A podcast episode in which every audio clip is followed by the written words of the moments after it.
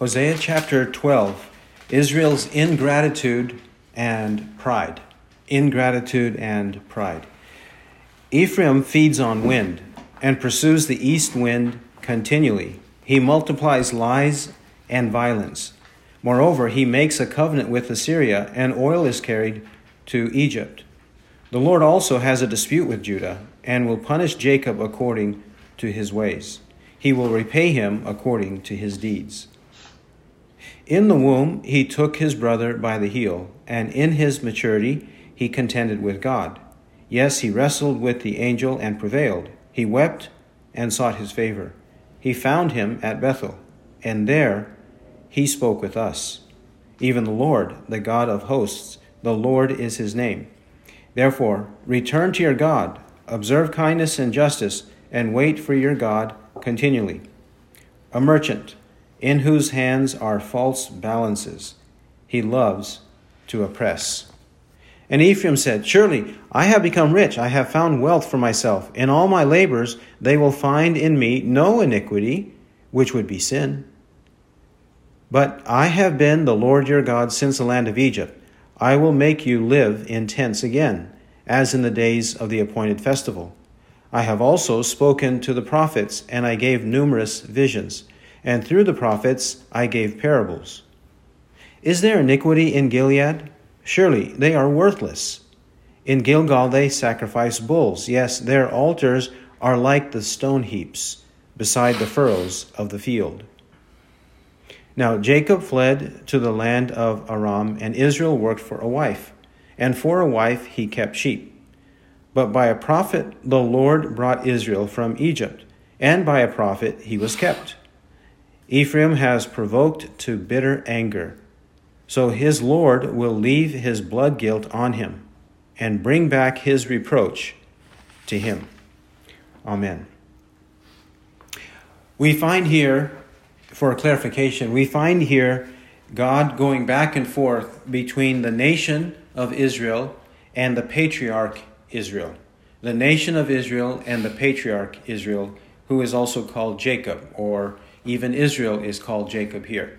This is one of those passages where we have to pay close attention and see how God compares the patriarch or contrasts the patriarch to the people, the nation of Israel. In verses 1 and 2, he is speaking of the nation. In verses 1 and 2, the nation. Ephraim feeds on wind and pursues the east wind continually. It's vain and foolish to open your mouth and swallow the wind. But this is the way they practice sin. They don't realize how vain and foolish it is to practice their sin, and they even have the east wind coming to them continually. The east wind, in the context of Israel and Canaan, would be the wind from the desert. The wind from the desert, and that's a hot and worthless wind. And it's a a, a wind that torments the people in the summertime. Then he explains what he means. He used an analogy or a parable in the first part. Then he says, He multiplies lies and violence. The nation is full of lies and violence, which are indicative of the devil. John 8 44, You are of your father the devil. He was a liar or a murderer and a liar from the beginning. He lies and he murders, and so do the people who belong to the devil. They lie and murder or commit violence. It's typical of unbelievers. Further, false hope. Israel puts false hope. Israel, uh, and remember, Ephraim is one of the largest tribes in the north. That's why sometimes Ephraim is a synonym for the nation of Israel. Though Ephraim was one of the sons of Joseph, he was once a patriarch, became a tribe, and then um, a synonym for the nation of Israel. Verse 1 What else is he doing? He makes a covenant with Assyria, and oil is carried to Egypt. He actually wants Egypt's help, so he sends these products, trade of oil, so that Egypt will grant military might and favor to Israel. Israel also, at, this period of time, in the period of the imminent destruction of the north, they were making an alliance, but a fake alliance or covenant here, a treaty with Assyria, because they didn't want Assyria to continue marching westward and southward and conquer Israel. So they make a treaty or covenant with Assyria, thinking that Assyria will not invade. Assyria will be happy and content. Assyria will stay away. We know that that did not happen. In 722, Assyria came and invaded Israel, destroyed it, and exiled it, and they have never been a kingdom since then. The northern part has never been a kingdom since then. And so, at, what they're trying to do is play one nation against another, and in the end, they're going to lose because their gifts of oil, a valued product that the Egyptians would want to import, since the land of Israel, for example, is famous for olive oil. Egypt doesn't grow olive oil or olives for olive oil. Israel does. So Egypt trades with Israel for, for such a product. And they think everything's going to be just fine. Their alliance, their trade agreements are going to keep them all safe. But it's not. Verse 2 The Lord also has a dispute with Judah and will punish Jacob according to his ways. He will repay him according to his deeds. Now God turns his attention to the southern kingdom, Judah, also called Jacob here, Judah or Jacob, the southern kingdom of Judah. God's not only contending against the north, he's contending against the south. Both kingdoms have corrupted their ways before God. So God has a dispute. He has contention. He's got a lawsuit against them. He's indicting them. He has been indicting them the whole of the book. And now he says he's going to punish them. They're going to get what they deserve. Galatians 6 7. Do not be deceived. God is not mocked. For whatever a man sows, this he will also reap. Galatians 6 7. Obadiah 15. The day of the Lord is uh, drawing near on all the nations. As you have done, it will be done to you. Your dealings will return on your own head. Not only to all the nations, but even the nation Israel. Though they are favored by God by covenant, yet they didn't keep the covenant. So now God's going to punish them for breach of the covenant. God is a God of justice. Should Israel and the northern, the, the northern kingdom and should Judah, the southern kingdom, have known all this? Did they have an example? Could they have followed the path of righteousness?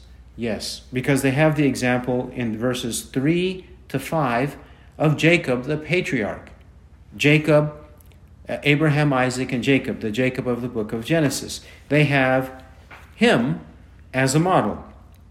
Verse 3 In the womb, he took his brother by the heel, and in his maturity, he contended with God.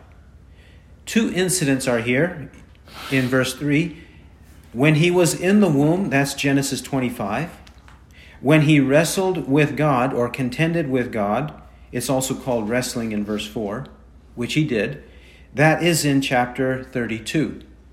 Genesis 25, in the womb, Genesis 32, when he was an adult, he wrestled with God. Why did he contend or grab his brother by the heel, his brother Esau? And why did he wrestle with the angel, with God? He wanted the blessing of God. Yes, in the womb and in his maturity, infancy and maturity, he wanted the blessing of God. It actually says in verse 4 he wept and sought his favor. He wanted the grace of God, he wanted God's blessing, which is true if we read Genesis 32, indisputably true in Genesis 32. He would not let the angel go unless the angel blessed him. And here we're told he wept when he was seeking the blessing of the angel. But unbelievers, the wicked, they don't pursue God in the right way to receive true blessings from Him. They don't do that. They seek after their own blessings in their own way, by their own wisdom, and by their own strength. Jacob didn't do it that way. He's commended here. Also, notice we have here a confirmation of Christophany. Christophany, appearance of Christ in the Old Testament, also called pre incarnate appearances of Christ in the Old Testament. We have confirmation. Verse 3, it says Jacob contended with God. Verse 4, it calls the same God the angel. The New American Standard Bible quite often does cap, um, capitalize pronouns in reference to deity, but they don't usually capitalize the A of angel when it's in reference to deity, that is Christ. But they should, I think, have done so. And in verse 4, if you look at this word angel in its basic meaning, an angel is a messenger. Then Christ fits that. Christ is the uncreated angel or the uncreated messenger. He is divine, not like the created angels who worship him. Like it says in Hebrews 1 5 to 14, that the angels, the created angels, worship the uncreated angel or messenger of God, Christ. Hebrews 1 5 to 14. And then it says in verse 4 though the NASB did not capitalize A of angel in verse 4, they did capitalize the H of his favor. And then he found him, the H of him. They did do that. And that shows that even the editors of the NASB believe that Jacob wrestled with God, with deity, in a literal match, a literal wrestling match. Not a vision and not a dream, but a literal physical brawl or wrestling match with God. Verse 5 confirms who is it Verse 3 says God. Verse 4 says angel, meaning uncreated angel. Verse 4, he's also seeking his favor, which means he's petitioning or praying, right? And that would only be to God. Then in verse 5, it removes all doubt. Who is it? The Lord, the God of hosts. The Lord is his name, or his memorial name.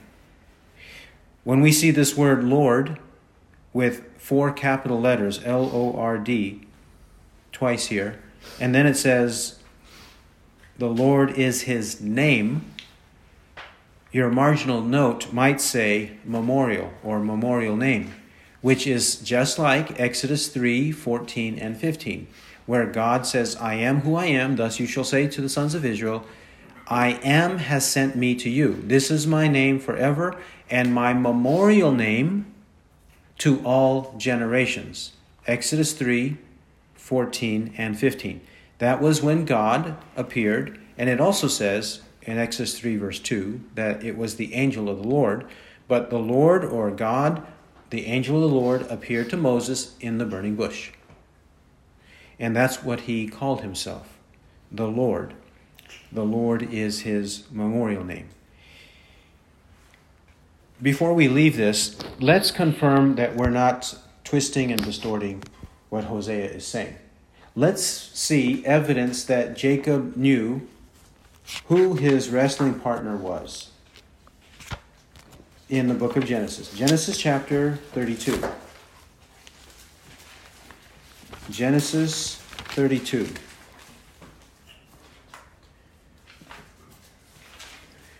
We'll pick it up at verse 27. 27. The, the wrestling has occurred, and then verse 7. So he said to him, Who's the he and who is the him? The he is the man or the angel or God who wrestled with Jacob. So he Christ said to him, Jacob, What is your name? And he said, Jacob. And he said, Christ said, Your name shall no longer be Jacob, but Israel, for you have striven with God and with men, and have prevailed. Then Jacob asked him and said, Please tell me your name. But he said, Why is it that you ask my name? And he blessed him there. The blessing he wanted in verse 26, he received in verse 29. He blessed him there. God or Christ blessed Jacob. So Jacob named the place Peniel, for he said, I have seen God face to face, yet my life has been preserved. Did Jacob know he was looking at God or wrestling with God, striving with God? Yes, because he gave this name to the place face of God. Peniel means face of God. And he explains why he gave the name I have seen God face to face, yet my life has been preserved.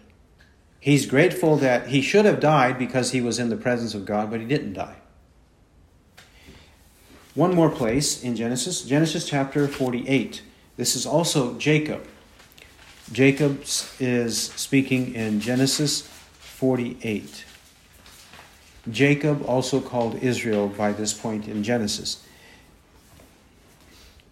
Genesis 48, 15, and 16. When Jacob or Israel blesses Joseph, he says the following. Verse 15, 48, 15. And he, Jacob, blessed Joseph and said, May the God before whom my fathers Abraham and Isaac walked, may the God who has been my shepherd all my life to this day, may the angel who has redeemed me from all evil bless the lads. And may my name live on in them and the names of my fathers, Abraham and Isaac, and may they grow into a multitude in the midst of the earth. Jacob, in his blessing, he's not calling on uh, two gods. In verse 15, we're thinking of one God, right? He does not believe in two or three or 23 or 333 million gods. Jacob doesn't believe in any of those, right? He believes in one God. So in verse 15, the God before whom the God who has been, that is the one and only God, right? That one and only God he calls upon to bless the lads, his grandsons, Joseph's sons.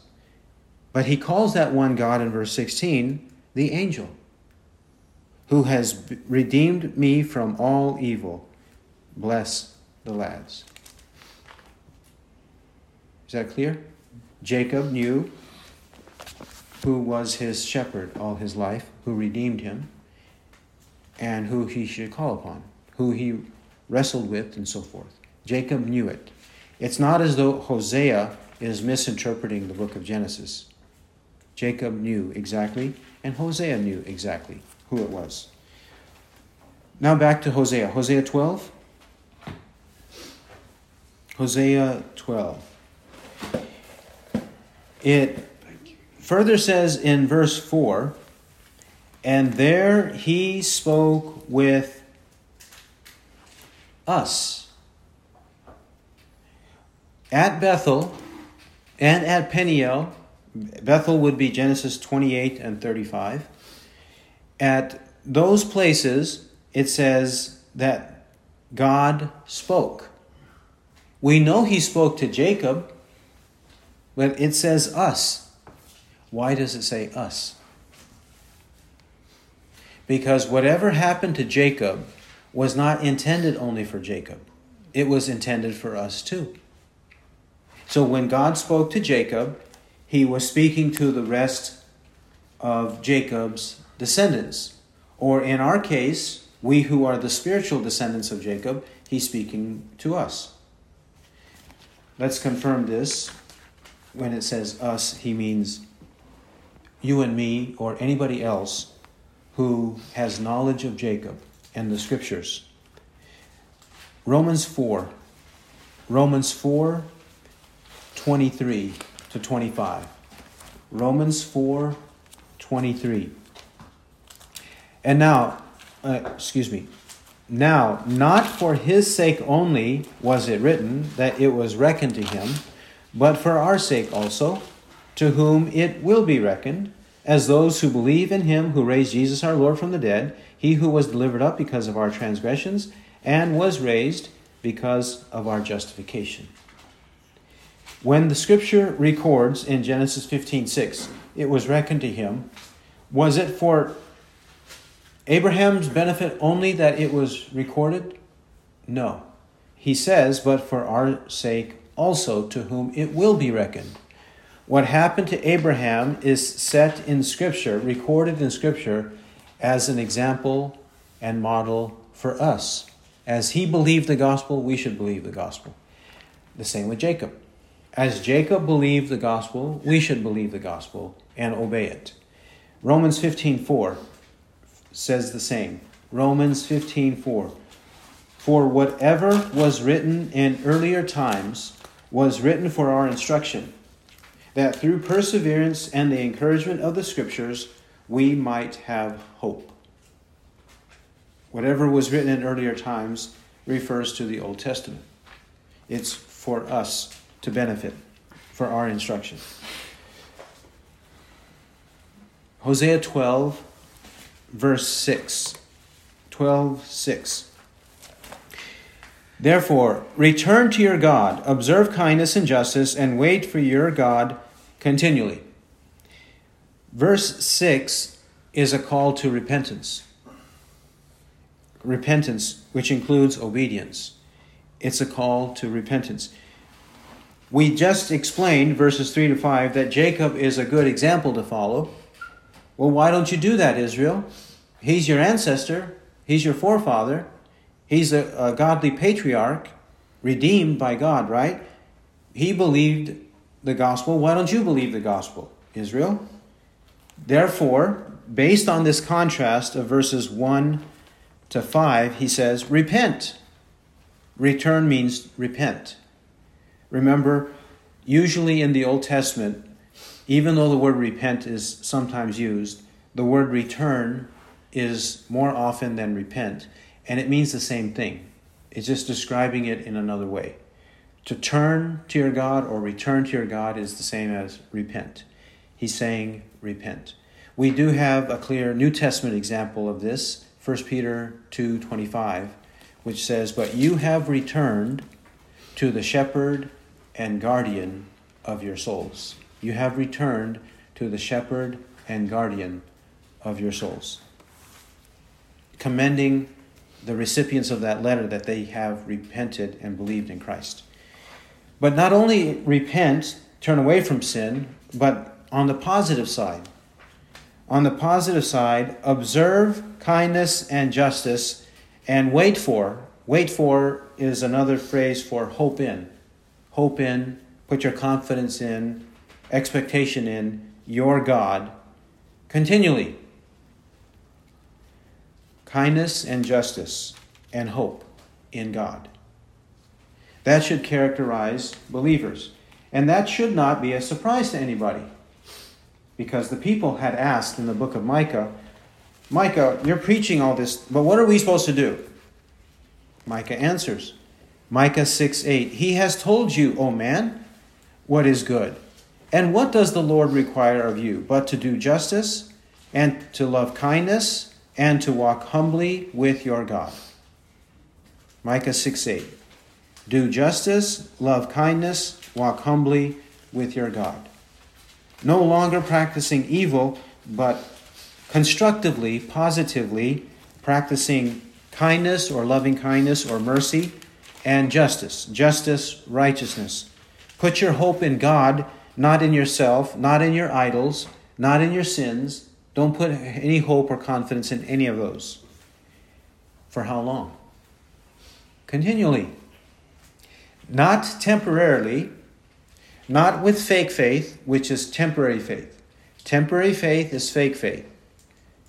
It has to be persistent faith. It has to be consistent faith. It has to be persevering faith, enduring faith. Or here he says, continually.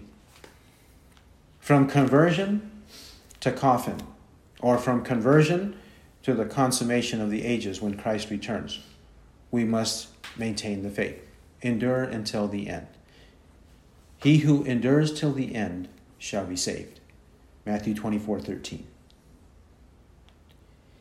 However, they don't do that. What do they do? Verse 7 A merchant in whose hands are false balances, he loves to oppress. They are skilled at being traders or businessmen, merchants on the seas, traveling from Israel to Egypt or Israel to Damascus, going north and wherever they go. They are skilled at their merchandising, but what do they do? They oppress with false balances. If you think about olden times, when they would have a balance at the market, at the open market, have two trays, and the weight is on one, and the product, the fruit or the vegetables in the other, and the customer says, I'd like a pound of those vegetables, I'd like a pound or two pounds of that fruit. And then the merchant on the other side is supposed to put an honest pound or two pound weight on the other side, right? But they didn't do that. They oppressed the people with false scales. Hosea, um, not Hosea, Amos. Amos 8, 4 to 6. Amos 8, 4 to 6. There too, they're thinking of corruption in the marketplace. Amos 8, verse 4.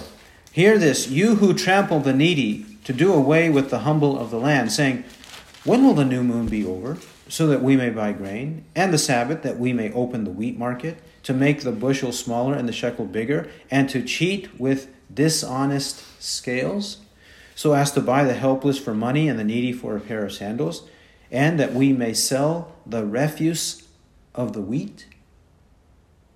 The refuse of the wheat, that would be taking the chaff of the wheat putting it or packing it at the bottom of the bag, putting the wheat at the top, and telling the customer, okay, you have a 10 pound bag of wheat right here that I'm selling you. You asked for 10, here's 10. When actually it's probably 9 pounds, or 8.5 pounds, or 8 pounds. And the customer won't discover it until many days in advance, many days ahead. And then it's too late to do anything. That's the kind of thing they were doing. They loved to oppress and to cheat people. And then verse 8 after they have cheated, verse 8, Ephraim said, Surely I have become rich, I have found wealth for myself. Like, I earned it, I deserved it, I worked hard. My hard labor brought me this wealth. In all my labors, they will find in me no iniquity which would be sin. What's that? They're saying they're, they're trying to soothe their guilty conscience and say, I worked hard today, I got what I deserved, I deserve my wages, and I did it honestly, so nobody should accuse me. God even cannot accuse me of doing wrong. I did it the right way. Or whatever I did was not sin. Proverbs 30 20. Proverbs 30 20. This is the way of an adulterous woman. She eats and wipes her mouth and says, I have done no wrong. I have done no wrong. Whatever she acquired from her adultery, she uses this to eat, wipe her mouth, be satisfied in her tummy, and, and then she soothes her conscience by saying, I have done no wrong. Everybody has to eat, right? People say that. We all have to eat. But obtain it the right way is the point. Obtain it the right way. And don't try to excuse sin and say it's not a sin. Verse 9 Should they have known better? Yes. Verses 9 and 10 will say so. They should have known better. But I have been the Lord your God since the land of Egypt. I will make you live in tents again, as in the days of the appointed festival. They should have known because God delivered them miraculously from Egypt. He provided for them abundantly in the wilderness, gave them a fruitful and abundant land of Canaan, the land of promise, where they harvested that which they did not labor for, right? He provided and instructed them. He gave them His word, the law. They had a lack of nothing. And God's saying here, I even have this ability to make you live in tents again, as in the days of the appointed festival, meaning the, the festival of the Feast of Booths. Leviticus 23 explains the various festivals. The Feast of Booths was one of them where they were to annually be reminded of the fact that they dwelt in the wilderness, in the desert under Moses, yet God provided for them miraculously. They should constantly put their faith in God and not idols, not their wisdom, not their sin, only in God. And He will provide. Leviticus 23. Leviticus 23, where the festivals are enumerated and explained. Leviticus 23. Verse 10 I have also spoken to the prophets and I gave numerous visions, and through the prophets I gave parables. Did they lack prophets? Did they lack the instruction of the Lord? No. In terms of writing prophets, written prophets, they had Moses, they have Hosea, and everyone between, the two of them. They had plenty of knowledge, they had plenty of writings. Remember what we read in Hosea 8 12. Though I wrote for him 10,000 precepts of my law, they are regarded as a strange thing. God gave them plenty of true knowledge for them to obey. He didn't leave them in the dark, He didn't leave them without wisdom and guidance. He cared for them by the prophets. Notice there, God mentions prophets and their visions and oracles and writings as evidence of his love. Even though the prophets usually preached against sin, they preached against sin, but that's evidence of love. Preaching against sin is evidence of love. James 5 19 and 20. James 5 19 and 20. My brethren, if any among you strays from the truth and one turns him back, let him know that he who turns a sinner from the error of his way will save his soul from death and will cover a multitude of sins. If we turn a sinner away from the error of his way, what are we doing for the sake of that sinner? Saving his soul from death and covering a multitude of sins. Is that not love? Is that not mercy, grace, kindness, goodness, a blessing? It is, of course. That's what God means. No lack of prophets and parables. Why parables? Hosea 12:10 Parables are meant to illustrate. Correct? They are meant to illustrate. We have seen parables or illustrations here in this chapter. Correct? We saw it at the start of the book of Hosea. His life was a parable. Hosea's life in marrying a harlot, that was an example of God marrying Israel, a harlotous nation. So, parables are all over the place Old Testament, New Testament. We usually associate them with Christ. And yes, he did um, propound many parables Yet he was not the first one. He was the one who inspired the prophets to preach parables too. No lack of illustration. So people can't say, Hosea, you're too confusing. Moses, you're too confusing. Isaiah, you're too confusing. I don't know what you're talking about. Ezekiel, I don't know what you're talking about. They can't claim that. So, verse 11. Is there iniquity in Gilead? Surely they are worthless. In Gilgal, they sacrifice bulls. Yes, their altars are like the stone heaps beside the furrows of the field. Yes, there is iniquity in Gilead. Gilead is the region that's on the eastern side of the Jordan River, where Reuben, Gad, and half Manasseh on that side of the river, that's where they dwelt. But over there, they worshiped idols. But what's the irony of that? In Joshua 22, they built an altar in the land of Canaan that bordered their territory, their land on the eastern side, in order to remind the descendants that they belong to each other and they all belong to the Lord. However, now there's iniquity over there. They had a memorial altar to remind them, but that didn't do its work because of their perverse heart. It didn't do its work. So he calls them worthless. Surely they are worthless. That's a word that we're not supposed to use of people, as our culture says. You can't use that word worthless. Nobody's worthless. Yes, when people are in unrepentant sin, they are worthless.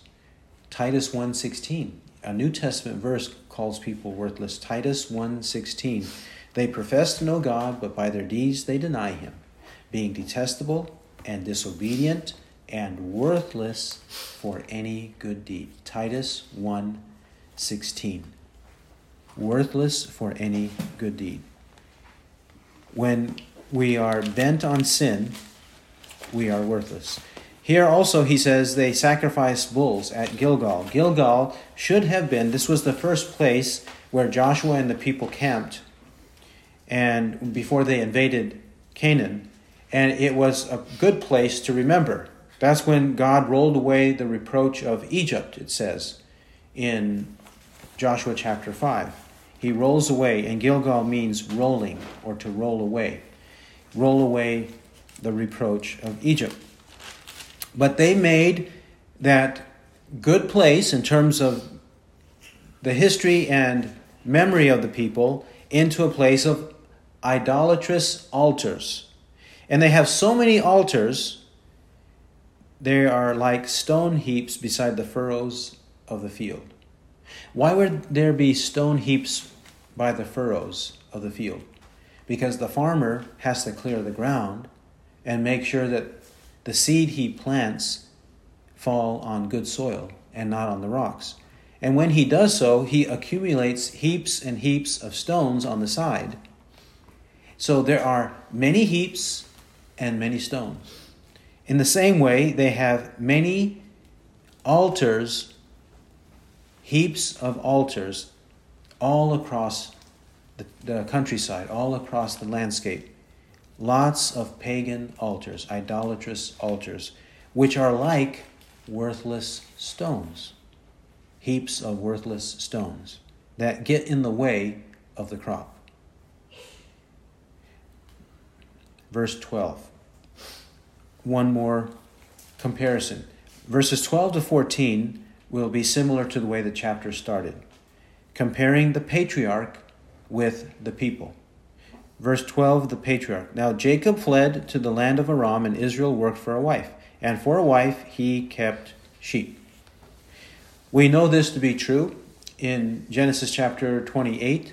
From chapters 28 to 35, Jacob, he flees Canaan, from Canaan to go to Padan Aram, the land of the north, where some of his relatives still lived. And he went there to find a wife, but he was so poor he worked for a wife and he kept sheep. He had a very lowly and humble condition. But we remember that God blessed him. Though he started lowly and humble, impoverished, he ended up wealthy because he was faithful to God. And that's a picture of the spiritual life. If we start humble in our spiritual life, God will enrich us spiritually. But we have to start with humility. How do we start with humility? Repentance. Repentance and humility go hand in hand. They were so proud, they were so ungrateful, they didn't think of the patriarch in the right way. They didn't even think of their own circumstances as a nation in the right way. Verse 13 But by a prophet the Lord brought Israel from Egypt, and by a prophet he was kept. Not only Jacob, but Moses, and perhaps even Joshua, but at least Moses in verse 13, that was the prophet by whom God delivered Israel from Egypt. Did God provide? Yes. Jacob started with just a few, few people and few possessions.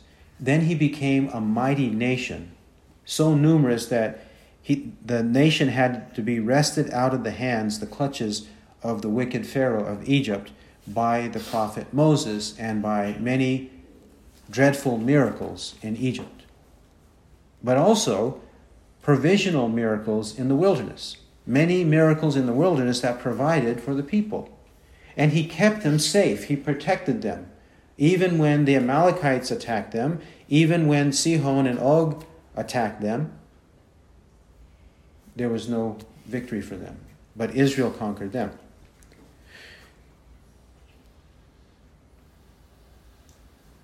Verse 14 Ephraim, the nation, Ephraim has provoked to bitter anger, so his Lord will leave his blood guilt on him and bring back his reproach to him. Did they learn? No. No amount of parables, no amount of oracles, prophetic oracles, no amount of scripture, no amount of blessing, no amount of miracles, no amount of examples, no amount of patriarchs, no amount of anything. And therefore, God's anger is against them. Bitter anger of God against the people. The wrath of God is revealed from heaven against all ungodliness and unrighteousness of men who suppress the truth, the truth in unrighteousness. Romans 1 18. This is the bitter anger of God against them. And whatever blood that they deserve on their head is going to be held accountable to them. They will be held to account for shedding innocent blood, for murdering souls, for doing that which is evil in God's sight, therefore God will punish them. God has fixed a day in which he will judge the world in righteousness by a man and having furnished proof by raising him from the dead. Acts 17 31. That judgment will come. Whether in this life we experience it or not, it will certainly be in the day to come. He who has ears to hear, let him hear what the Spirit says. Amen.